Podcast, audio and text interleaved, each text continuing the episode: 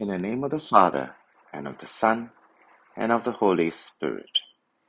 Cleanse my heart and my lips, Almighty God, that I may proclaim your gospel worthily. The Lord be with you. A reading from the Holy Gospel according to Matthew.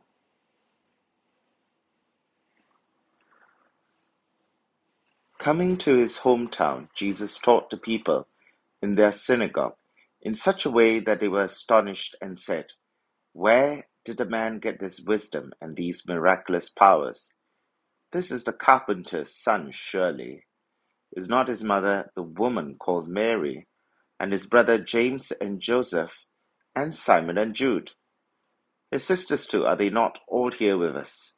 So where did the man get it all? And they would not accept him.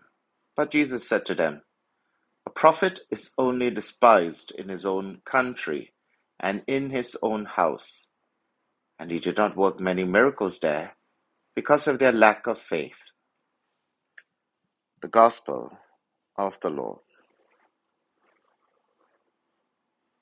On his travels, our Lord had won the admiration of many. But back in his hometown, his reputation as a great teacher and miracle worker does very little to gain him support. The Gospel speaks of his audience, his own neighbors, and even relatives as being astonished.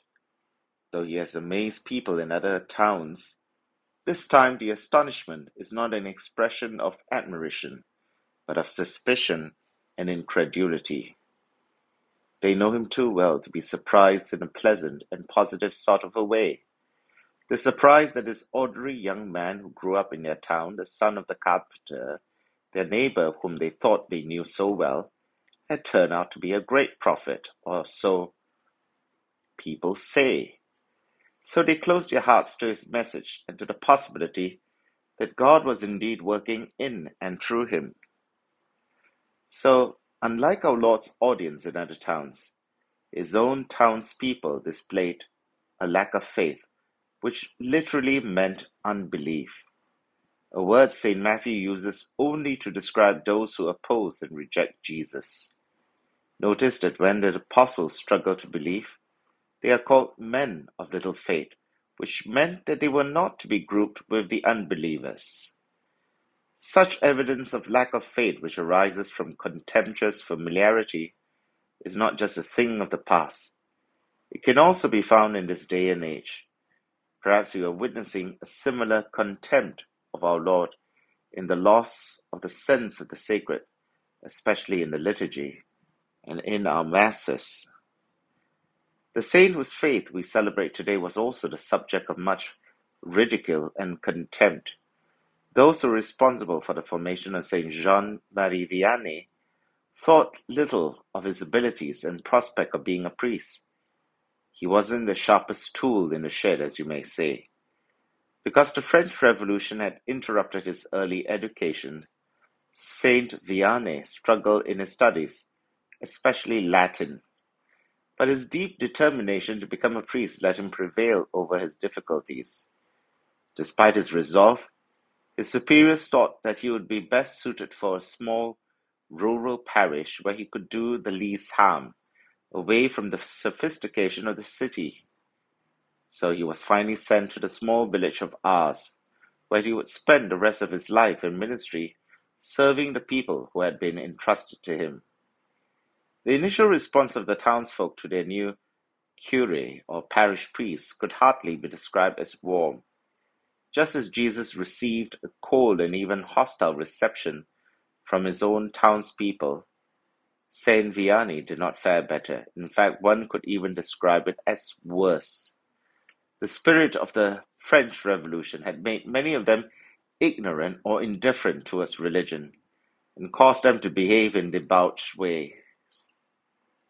People used God's name in vain, danced and drank in taverns, and worked in their fields during Sundays. During the course of his assignment in Ars, Saint Vianney strived to transform his town spiritually. He vehemently preached against blasphemy and paganic dancing and refused to give absolution to parishioners who did not obey. It took ten years for this holy priest to bring spiritual renewal to Ars, but his perseverance resulted in greater attendance in his church and the people turning away from their vices. He helped the people who had grown contemptuous of things sacred to regain a deep sense of reverence for all things holy. The town taverns started closing down, and domestic quarrels became less. Eventually, his fame of being an insightful confessor spread far and wide, which led many making a pilgrimage to Ars to meet this holy priest and confess their sins to him. There is an anecdotal story of the saint which seems most popular among diocesan priests and seminarians who struggle with their studies, an attempt to make sense of the profound mysteries of faith. So, according to this anecdote, the rector of the seminary had confronted Saint Vianney about his lack of academic prowess, and that one of the priest formators had even described him as stupid as an ass. The saint was said to have replied in this fashion, recalling the story of how Samson slaughtered an entire army of Philistines with the jawbone of an ass. If God could work such a wonderful deed with the jawbone of an ass, can you imagine what God can accomplish with a total ass? To combat this modernist contemptuous spirit, we must work like St. John Vianney to restore the sense of the sacred in our families, our parish, and society. The importance of having a sense of the sacred is simply this. If one does not appreciate holy things, one will eventually lose everything.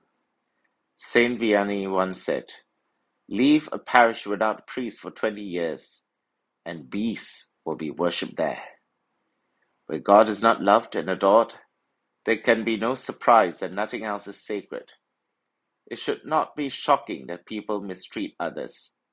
Nothing will be safe, nothing will be stable, nothing will be sacred anymore. Also, if you want to learn how to show respect for the rights and dignity of others, let us begin by showing honor and reverence to God. Saint Jean Marie Vianney, pray for our priests and pray for all of us. In the name of the Father, and of the Son, and of the Holy Spirit. Amen.